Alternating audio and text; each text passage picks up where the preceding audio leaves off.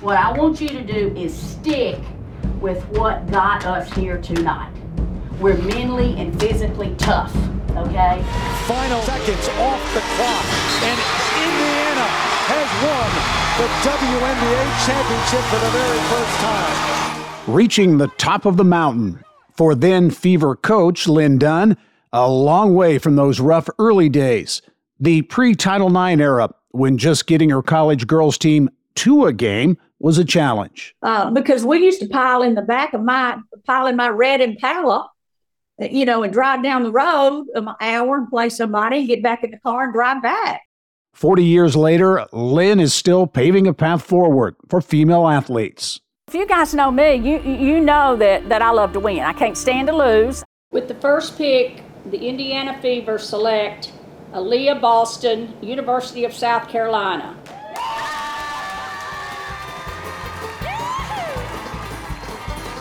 Lin Dunn, high hopes for her beloved Indiana Fever. Life as a player and coach before Title IX. And growing up in small-town Tennessee, where the backyard was all about high jumping, pole vaulting, boxing, just about every other sport under the sun. She's my guest on this edition of the Business and Beyond podcast.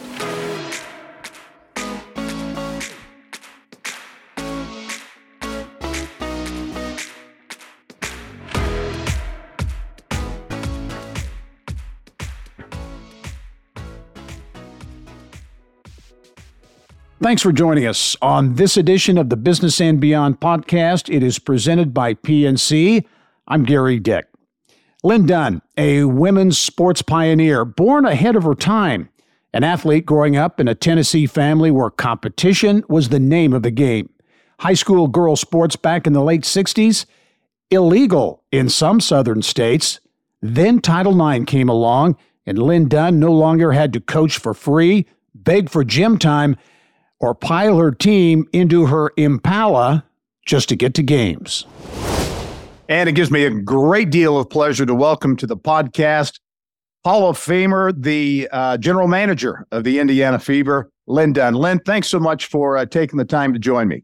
Hey, you've got to be excited. You've been busy here lately with the draft and a lot of buzz around the draft picks, the number one overall pick. You got a great player from South Carolina in Aaliyah Boston. Tell me about, and an IU player, I want to talk about that too, but give me your overall thoughts on the draft. Well, I thought we did a really good job. You know, you just never know how the draft's going to go. The only sure thing is the number one pick, because we picked first, but we did our homework. You know, there wasn't any doubt in our mind that Aaliyah Boston was the pick, you know, that she was going to be the type player that would come in here and have a huge impact on us on the court and off the court. Created a lot of attention, like you said, the buzz about the Fever with Boston. But then I think as the draft went along, when we picked up Grace Berger from IU, we picked up Taylor Mikesell from Ohio State. I think we sent a message that we wanted some more Midwest players and who were very, very good and had tremendous careers. So, you know, we started out with a bang, and I thought the whole thing was kind of a bang. Yeah. What and you mentioned, you know, IU had such a magical year this year, a great year, so much excitement, the packed houses down there. I think I saw some social media posts of you down there a couple of times, maybe checking out some of the action. What does that, number one, I know you're drafting to get the best players, but is it an added bonus? What does that add to get a player from IU or, as you said, an Ohio State player as well? To get that Big Ten flavor, does that kind of add to maybe the fan excitement, fan interest in the coming years? Well, I think it's just like icing on the cake. You know, the cake's wonderful to begin with, and then you put the icing on it, and it happens to be one player an hour away, another player a couple hours away, who had tremendous careers in the Big Ten, and everybody in this area knows about the Big Ten. This is Big Ten headquarters. So it was just kind of a plus that these two players that we picked up at 7 and 13 not only were Midwest players, but were great players. They had tremendous careers. Both stayed for their fifth year, and I think that's important to mention because they got bigger, they got better, they got stronger. I saw the difference in both of them by the end of their fifth year. So excited about both. Fever have had a tough several years here, no doubt about it. I read something where you were quoted as saying one of the issues may have been the lack of a real identity. As you look at the identity of this Fever team going forward with these new draft picks, the nucleus of what's there now going forward, what can you identify or describe what you'd like that identity to be? Well, I don't think there's any doubt that when Tamika Catchings was here, one of the great players all time in the history of women's basketball, four-time Olympian, gold medal Olympian, and that was a focal point of our championship. When she retired, that's when we lost a piece of our identity in that we will defend. We will defend you 24/7. That intensity, that fierceness, that competitiveness that she had all those years. It's hard to replace. And I think we struggled replacing that. And then during that period of time, there were some other changes. Kelly Krauskopf left, I left, Stephanie White left. So we had some turnover in leadership too. And so I think it's now we're in a position where we're going to get back on track, reemphasize our identity, who we want to be, create some stability in upper management, and then create some credibility by the players that we're drafting.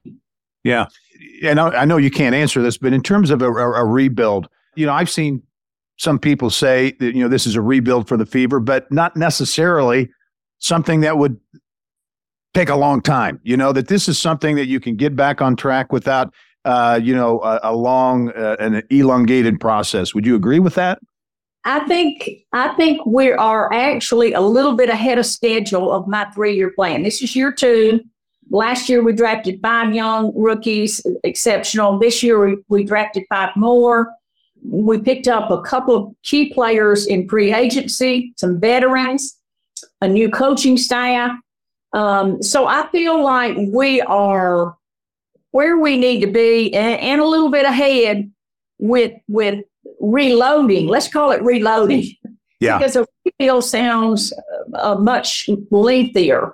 Yep. And it has to be. I honestly believe that we can compete this year for that last spot in the playoffs. That we, the 4 of us that didn't get in last year, have enough firepower to get in the mix and fight to get into the playoffs. And that's exactly what we want to do. We want our fans to come back, be with us the whole season, cheer us on, love the way we played, how hard we played, how we defend, how much better we've gotten, but we're still young. And then get excited about chasing that last playoff spot. That's what we want to do. Yeah, yeah. You are back. I think you served in the GM role on an interim basis now full time, but you had been in kind of retirement, right? And you came out of that retirement. And I know I saw a quote that you said the Indiana Fever would be the only franchise that you would come out of retirement for. Well, there's no doubt about that. I mean, I retired in 2014. I have a consulting company. I coach coaches and I several clients that I was working with in the college game. And then when the Fever management reached out to me and asked me to come back on an interim basis, I couldn't say no. I have so much respect for Rick Fusen and Jim Morris and Kelly Krauskopf and the Pacers and the Pacers Sports and Entertainment. And I love the Fever, and I wanted to do whatever I could do to help get this franchise back where it should be.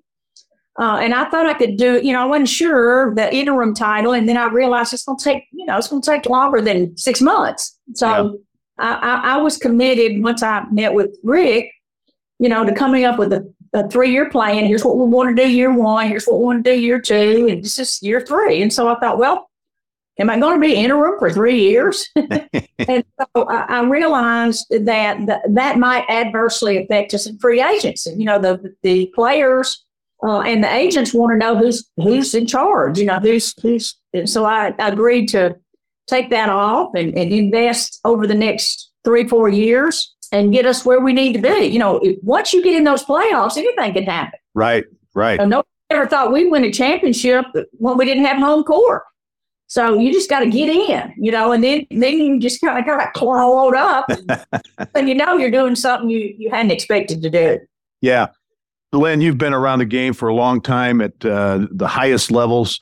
How would you assess the state of the women's game? Because, you know, as I look at it, and certainly this year in the college game, closer to home, IU certainly got a lot of attention. But if you look at the TV viewership numbers, record numbers on ESPN for the Final Four and the tournament, I think at the pro level, I think the draft, maybe WNBA draft got record numbers as well. How would you assess the state of the women's game? Seems to be in a pretty good place. Well, I would use the word exploded. It's exploded. I mean, it's amazing. But I'm not surprised. I think we're seeing all of the benefits, the fruits of Title IX, these young women getting opportunities when they're 3 and 4 years old and 5, and they're getting great coaching in junior high and high school, fantastic coaching in college. They play an unbelievably competitive game. You know, they can look at Caitlin Clark. My goodness gracious. She reminds me of Steph Curry. Yeah. So we have a wonderful product that people enjoy watching. And so this explosion that's happened, I'm hoping it's contagious. I'm hoping it's going to be contagious all across America, not just in the Big Ten. Big Ten had record crowds. But the Final Four in Dallas was huge. The viewership was 9.9 million, highest we've ever had. So I'm hopeful that it's going to carry over to the WNBA and it's going to continue to explode. You mentioned Title IX, and certainly, and this year, 50 years, marking 50 years since the passage of that landmark legislation authored by Indiana Senator Birch Bayh. And you have been just a staunch supporter and driver of Title IX for a lot of years. I know I read somewhere where you were described as an agitator and an instigator for Title IX and equality. How would you agree with that assessment? Well, that's a kind assessment, agitator, instigator. You know, a lot of people felt strongly that Title IX was not legal and it was not going to work and it was going to cost men's sports. And that was not true. And we see now that there's no reason why both men and women's sports can't be successful. But we had to keep pushing and we had to keep fighting. We had to keep protecting. We had to treasure a piece of legislation that means so much to women's opportunities. And so, you know, I coached before Title IX. I know what it was like. And I've seen the growth and the opportunities and that have been opened, the doors that have been opened for women. And it's powerful. Yeah. What, Lin, talk about, give me some of the stories, some of the examples, because I think so many women, girls in the game today, you know, never experienced, you know, pre-Title IX. So really probably don't fully appreciate how things were back in the day and back, not only when you coached, but when you were a young athlete and you just didn't hardly have the opportunities. What was it like in that scenario? Well, I spent my early years in Alabama, and it was against the law for girls to play high school basketball. So I did not get to play high school basketball until we moved to Tennessee, and then I got to play 2 years in high school. I get to college, there are no teams, there are no basketball teams. This is in the 60s in the universities, no scholarships, nothing. We played a little badminton, a little tennis, sports that were ladylike, that were acceptable. And so we're talking going from slim and none to unbelievable opportunities. You know, then when I first started coaching, it was still before Title IX, no budget, you know, couldn't use the gym. Oh, you can use the gym at 6 a.m. or 9 p.m. at 9, but nobody else needs it. And just limited resources. And it was tough. It was really hard. And the best thing that happened to us was Title IX.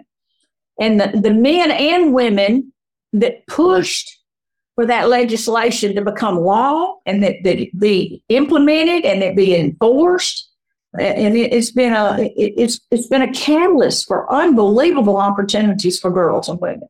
Yeah, and the impact has had, I know, immeasurable to be sure. You mentioned in the coaching game, and you know, just access to facilities and those types of things. How tough was it to coach in that kind of that pre-Title IX environment? Unbelievably tough. I look back now sometimes, and, you know, I had no assistants. I had no, I was actually the volunteer coach. I read that you coached at one time, you coached for no pay? When I started out at Austin Peay way back in 1970, I was a physical education teacher and the cheerleader sponsor. I drove the cheerleaders around. And so I said, hey, look, we've got to have some teams for these women. We've got to have volleyball, basketball, tennis. And they just said, well, you can have it, but you're not going to have a budget. I don't know when you're going to get in the gym. And so, you know, it was just me saying, hey, I didn't get to play, but I'm going to see if you want to play. So it was just, you know, historic for me. I think about the different places that I worked where I gave the first ever scholarship, you know, for a female athlete in one of those sports. And now to see what they have, sometimes it's just overwhelming to me. When I worked a few years at Kentucky, and the first time I went with them on a charter flight, and I took a picture of the airplane. I couldn't believe how big the plane was that this team was getting on. And I'm like, oh, my goodness, because we used to pile in the back of my red Impala, you know, and drive down the road an hour and play somebody, get back in the car and drive back. And so it was just amazing to see the progress.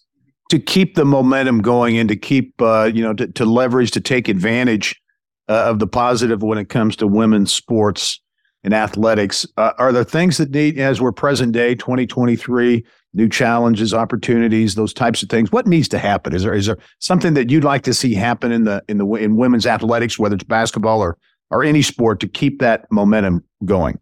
Well, I think the visibility that we've gotten on with TV packages, and I'm looking forward to seeing what the new TV package is going to be for the college women's game. I know they're going to renegotiate the contract and let the women stand alone, what our TV package will be like in the WNBA. But the other thing that I'm hoping for, I'm hoping that we will learn some lessons from the path that the men have already gone down. You know, we don't have to do everything just like they've done it. So we can say, oh, that was a good idea, or that wasn't a good idea. So I hope we'll use Big Brother as an example of what works and what might not be the right thing to do. We'll have much more with Indiana Fever General Manager Lin Dunn. When we return, we'll talk about early days growing up in Tennessee and a Hall of Fame career, more than 500 wins, and a lot more when the Business and Beyond podcast returns.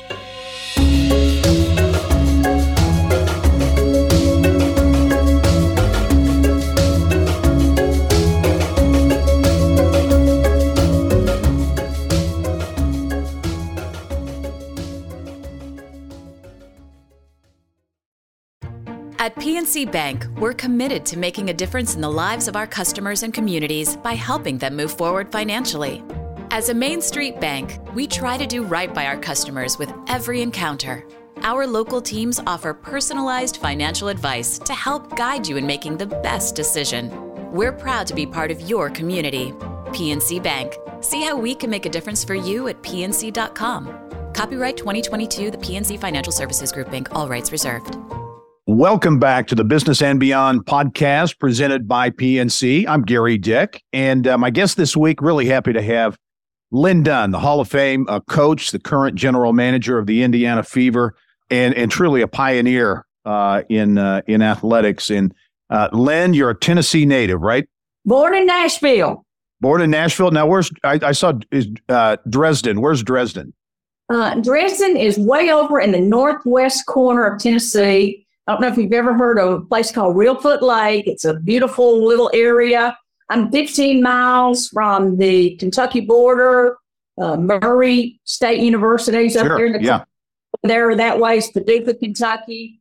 But small little town, Weakley County, UT Martin, where I went to college, is there. Dresden, where I played 2 years of high school basketball, is there. I actually have a home. My grandparents built it. My mother inherited it, and now I have it. Oh, that's great. That's pretty country there. What was growing up like in Tennessee for you? Well, I was very fortunate that I was born into a family of highly educated people, highly competitive people. People always ask me, how did you get so competitive? And I said, well, my father was a Marine that ran track at Vanderbilt. And so he pushed us 24/7. My grandfather was the county judge. You know, my aunt was the first woman to get one of the first women to get a law degree at Vanderbilt. My grandmother taught her one-room schoolhouse. So everybody was always pushing us to be educated and to be competitive. And so it's just part of who I am. Yes. Yeah, I was going to say, you know, it shouldn't be a surprise then, you know, in terms of being competitive, being a pioneer, pushing and doing the things you've done around Title IX and some of these other things kind of came naturally, right, from your family? Absolutely. And of course, I'm a firstborn, first grandchild, and then I'm a Taurus bull. So, I mean, you put that all together and gracious. Yeah. Look out. What? So you play all sports, any kind of sports you could be around? You know, like I said, my father, we had a pole jump. We had a high jump, pole vaulting pit in the backyard. We played baseball, softball, football, boxing. We've had boxing gloves. And he put my brother and I through the whole thing. That is outstanding. You mentioned University of Tennessee Martin. That's where you went to college. Did you think about going anywhere else, or was that just a natural choice? 10 miles down the road, could afford to go. You know, got one of those, I forget what they call them, student loans. We couldn't afford, you know, there were no scholarships, and loved every minute of it. But unfortunately, we still hadn't started the teams. Now, yeah, we did play some competitive badminton, play a little bit of competitive tennis, and so. Once I left there, got my degree, went to UT Knoxville to get my master's, you know, I'm thinking, I'm going to be a physical education teacher. I'm going to be a coach. And I'm going to create some opportunities for women that I didn't get. So wherever I go to work, I'm going to make sure we have teams. So that seed was kind of planted by your experiences in high school and college. That kind of drove you to do that. Well, and I think I drove the people at UT Martin crazy because I couldn't understand why we didn't have a women's basketball team. They were starting up, or Middle Tennessee State, Tennessee Tech. You know, why don't we have a team? Why don't we have a team? And I think they were really glad when I graduated. But the next year, this is really interesting, the next year they did start that first ever women's basketball team at UT Martin, and Pat Head Summit was a freshman on that first ever team. Really? Wow. When did you first, is that when you first met, or when did you first connect with her? Well, I'd known Pat for a while because we played summer softball together, you know, where you traveled around. And I'd actually followed her high school career, and I was hoping that she would come to Austin Peay, which was only about, I don't know, 30, 40 minutes from her home. And then I later found out that she wanted to get further away from home.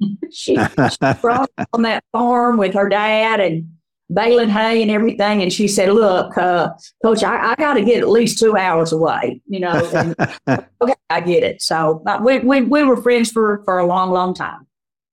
Describe your relationship, because she, you know, so well documented the impact that she had on so many players and individuals throughout her many years in the game and beyond. Describe your relationship with her.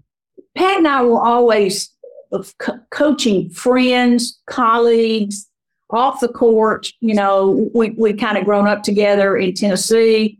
The great thing about Pat was she was not only a great coach, but she was a great person. And if you played for her or if you were her friend, it was for life. You know what I'm saying? Like, she wanted you to be the very best that you could be on the court and off the court. She was extremely demanding. She wasn't quite as demanding as Bobby Knight, but she had those tendencies of, hey, we're going to do this really well all the time. And not just anybody could play for her. Yeah, yeah. Was she a mentor of yours, or more of a colleague or mentor? Or? We were more side by side. Yeah, you know, yeah. We did clinics together. We went on basketball retreats together. Sometimes she would reach out to me about a particular strategy, and I would reach out to her. But I always had enormous respect for her and what she was able to accomplish. And the great thing about Pat is, as the game grew, she adapted. One of the things Pat did is, and this is something Bobby didn't do, she adapted to the changing of how we're going to treat players. Yeah. But we can't be quite as, we can be demanding, but we can't be demeaning. And so that was one of the things that I thought was great about Pat, is that she adapted to the change of times of how we're going to treat players. We're still going to make them be the best they can be, but some of the things that we've done in the past were not acceptable. And so I give her a lot of credit for that. Yeah. Did you have any, everyone has mentors to a certain degree. Can you identify mentors who were very important in your career, in your life? Well, I would say Jody Conrad that coached at Texas. I was her assistant coach for the Pan Am team. Learned a lot from Jody. Of course, when I was coaching for 2 years at Ole Miss, Margaret Wade that led Delta State to 3 national championships was right down the road. And I have some tremendous respect for her and what she accomplished there.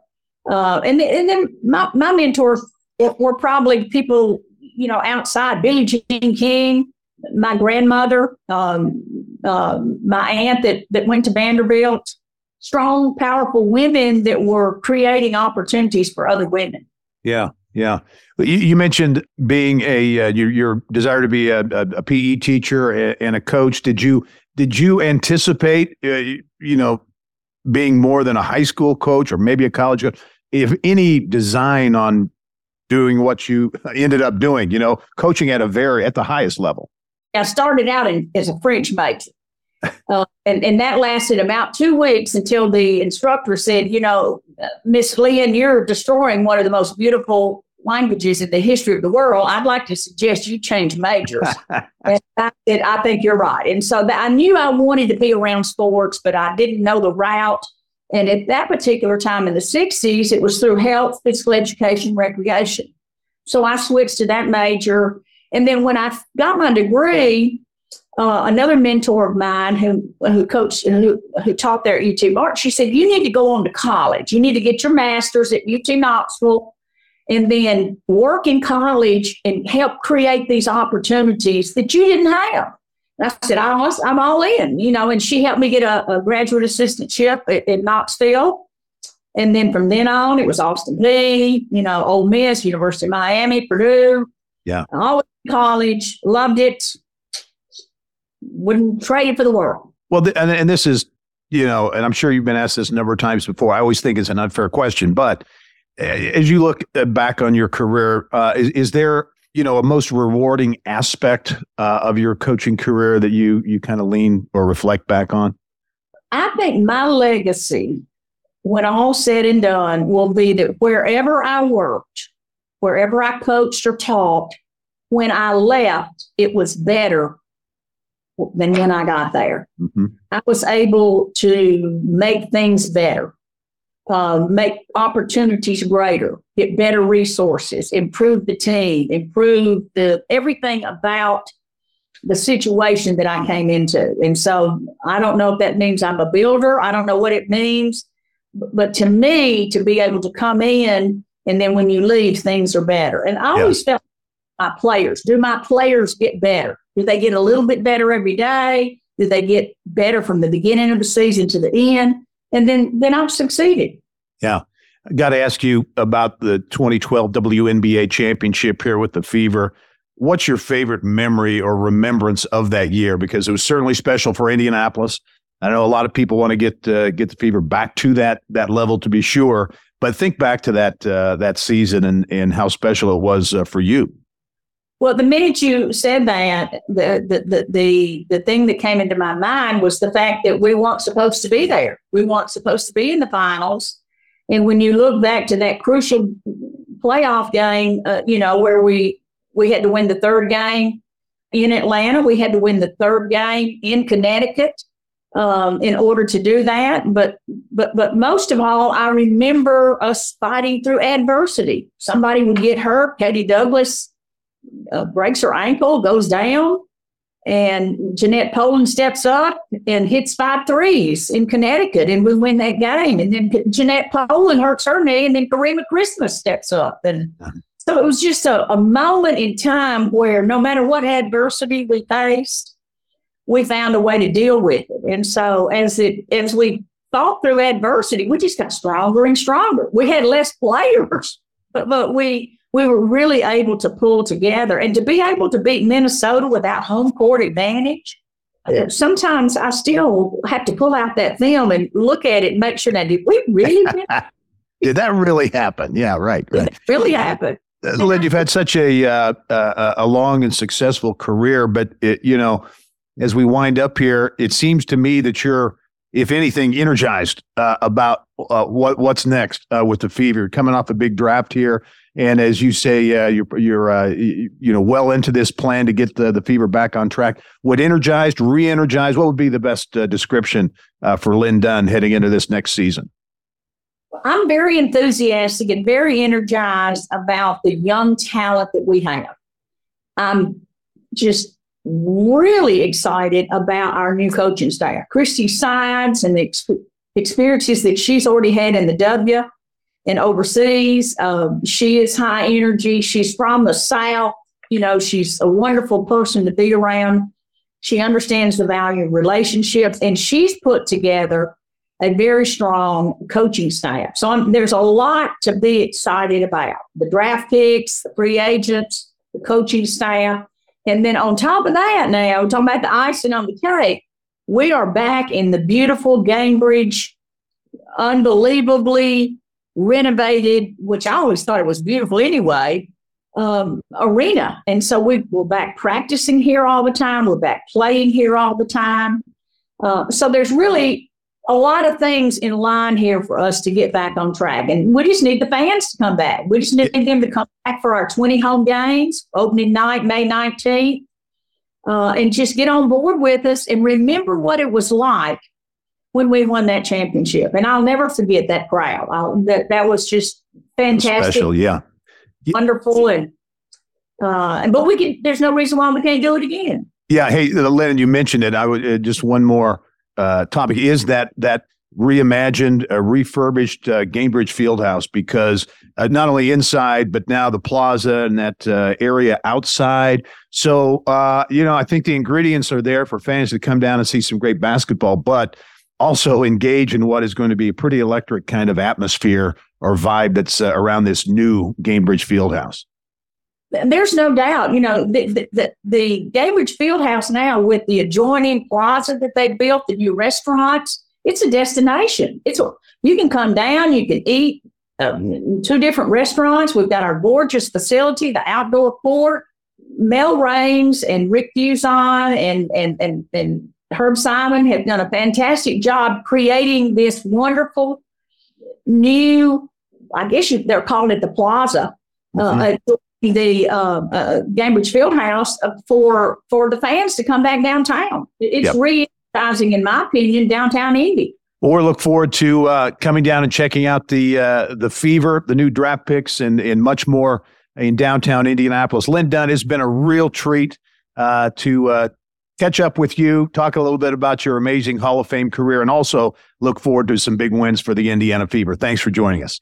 And thank you for joining us on this edition of the Business and Beyond podcast. It's a weekly conversation with achievers in business, sports, entertainment, and beyond. And you can download all of our episodes and get Indiana business news 24/7 at InsideIndianaBusiness.com. I'm Gary Dick. Thanks for joining us. We'll see you next time.